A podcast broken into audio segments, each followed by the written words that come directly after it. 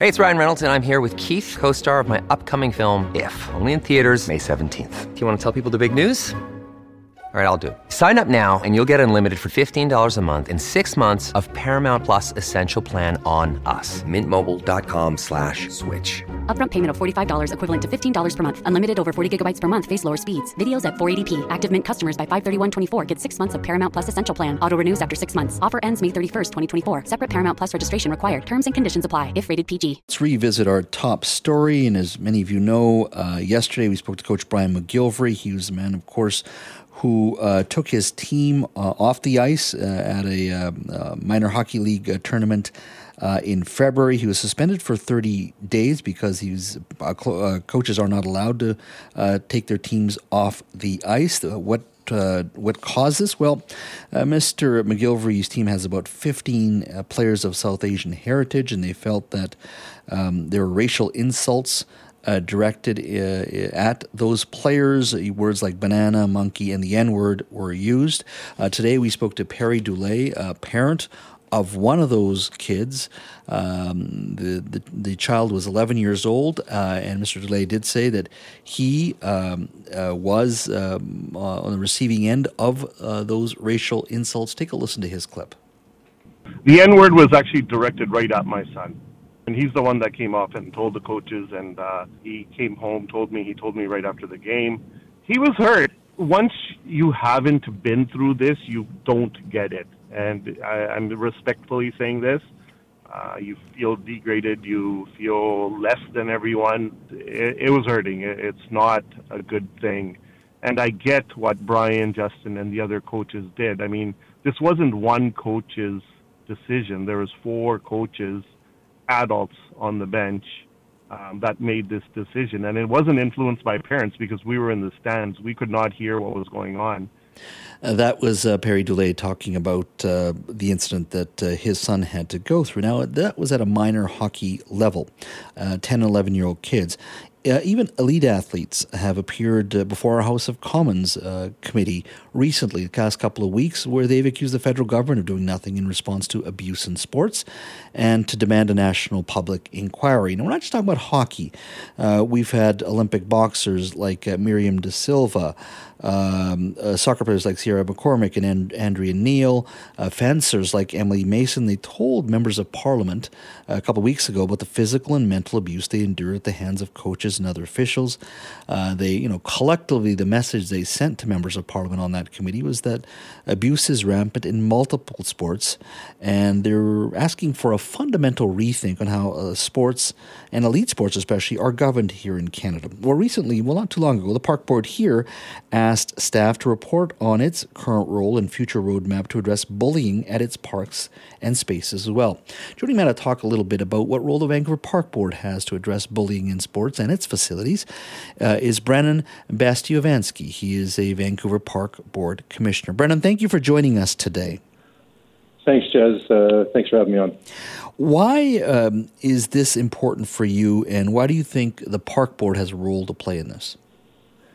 Well, uh, to start, uh, I'm really heartbroken that uh, those kids, you know, uh, you know, suffered abuse uh, at their, uh, you know, at their opponents, um, and you know, because there's so many benefits that come from sports, right? Like it builds character, builds friendships, builds communities, mm-hmm. and when there's a negative occurrence like this, uh, you know, it really, it really sets the it sets everybody back. It takes the fun away, uh, and it makes it like an uh, not enjoyable experience and a lot of that abuse will be, you know, hopefully not in this case, but you know, usually like it's carried for a long time. It can really, really damage and scar people. So I am really heartbroken when I hear these types of things. Mm-hmm. But this kind of these kinds of bullying and the forms of abuse, uh, they happen at an endemic level uh, in Canada, in every sport and at every level.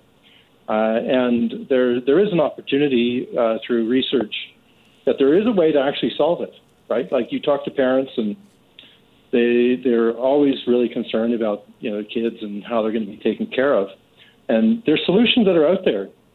And the thing is that the you know provincial and federal government have known these solutions have existed for a very long time, uh, but there hasn't been any action taken, and that's uh, that's where the park board comes in. Mm-hmm. One of the findings uh, from a royal commission in, in Australia was that the municipal governments are the ones that have the most influence on what goes on in terms of safety with uh, with kids, right? Who controls access to the ice rink, right? The local municipal government, right? Who controls access to change rooms? Who controls access to uh, pools, fields? All these places is the municipal government's responsibility.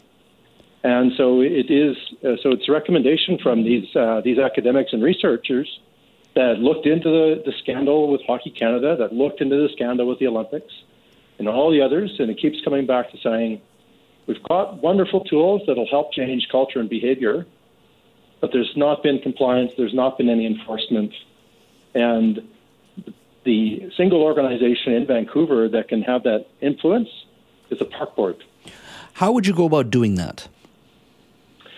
Well, I mean, look, let's take a look at this incident, uh, the hockey. Like, I, and I don't want to comment on this, you know, because uh, mm-hmm. you know, I wasn't there. Um, but it's a typical. It's kind of typical, right? Something happened.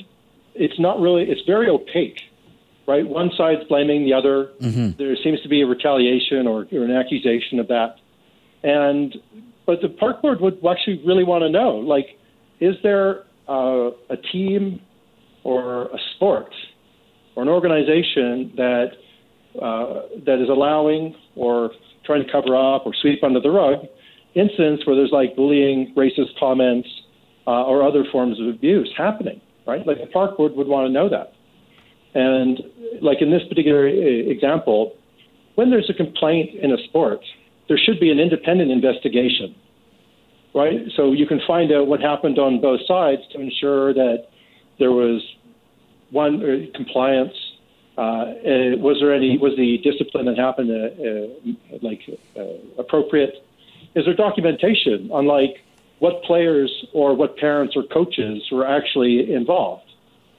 And you know, is there and are they supporting like inclusive sports? So at the end of an incident like this, there should be ways for the community to be strengthened and systems and process to be improved and the overall safety for the children should be elevated. So let's say you had a, a compliance officer of some sort there on behalf of the city or the park board.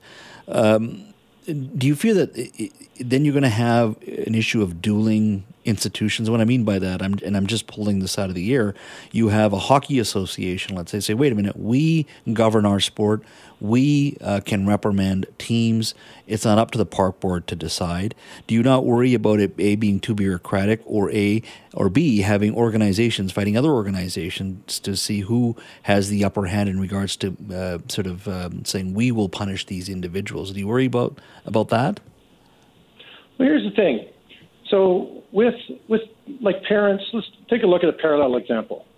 Uh, parents they're only going to drop off their kid at a daycare center if they know that those carers are properly trained and certified. Mm-hmm. Right, background checks done, and if something happens at a child care center, that there's a process that you know to do an investigation to see what happened, and then you know the appropriate education and so on happens. But that doesn't happen in sports. So a sporting organization doesn't necessarily have the same level of training or certifications or background checks that you would have at every other child minding organization or facility or services provided by the city. They're allowed to self govern. Mm-hmm. And yet you see this, this endemic thing happening over and over and over again where sports are like, no, no, no, we'll do it. We'll, we'll do a great job. And yet the thing is, there's still one occurrence after another. And so the problem is that the problem, the underlying problem is that sports are self governing and that there is no there is no one to see that they're actually abiding by the same standards that you would have in any other facility that looks after children. So uh, you've asked Park Board to look at this, the staff to look at this. Where does this go from here? Is there a timeline where you could see uh, some sort of officer uh, being uh, installed at the Park Board to, to, to oversee all of this? Well, there's a there's a report coming back from staff on May 28th or 29th, the Monday, uh, the last Monday of the month, mm-hmm. uh, at our next uh, one of our next park board meetings. And in that, they're going to be talking about where they're at now and what their what their roadmap is. And one of the things that uh, early on they're kind of thinking like, you know, what's a practical way to like pilot some of this stuff because no local government in the world has ever taken a lead in uh, addressing the root cause of abuse in sports and so this will be world first, and we're the the natural kind of practical approach that that I, I, I'm, uh, looking into or investigating is that hockey actually be one of the first to to actually uh, be used as a test case. Uh, partly from a practical perspective, that the ice rinks are part of the community centers. The staff at the community centers already have to abide by like a code of conduct and have to be, you know, certified and trained at the same level as like any child care worker. But you go over to the rink and they don't. The coaches, the support staff, mm-hmm. it's, it's entirely separate and has that opaque kind of thing happening around the administration and governance that goes on there. And so it'd be a natural extension if you're going to use one of our facilities, where in one part is to a high standard, where they're doing education and training on bullying and being able to document and then do investigations, then it should just be a natural extension to the rest of the building. Uh, Brandon, thank you so much for your time. Look forward to chatting with you perhaps at the end of this month once uh, you receive the report. Thanks so much. Yeah, pleasure. Thanks, Jay.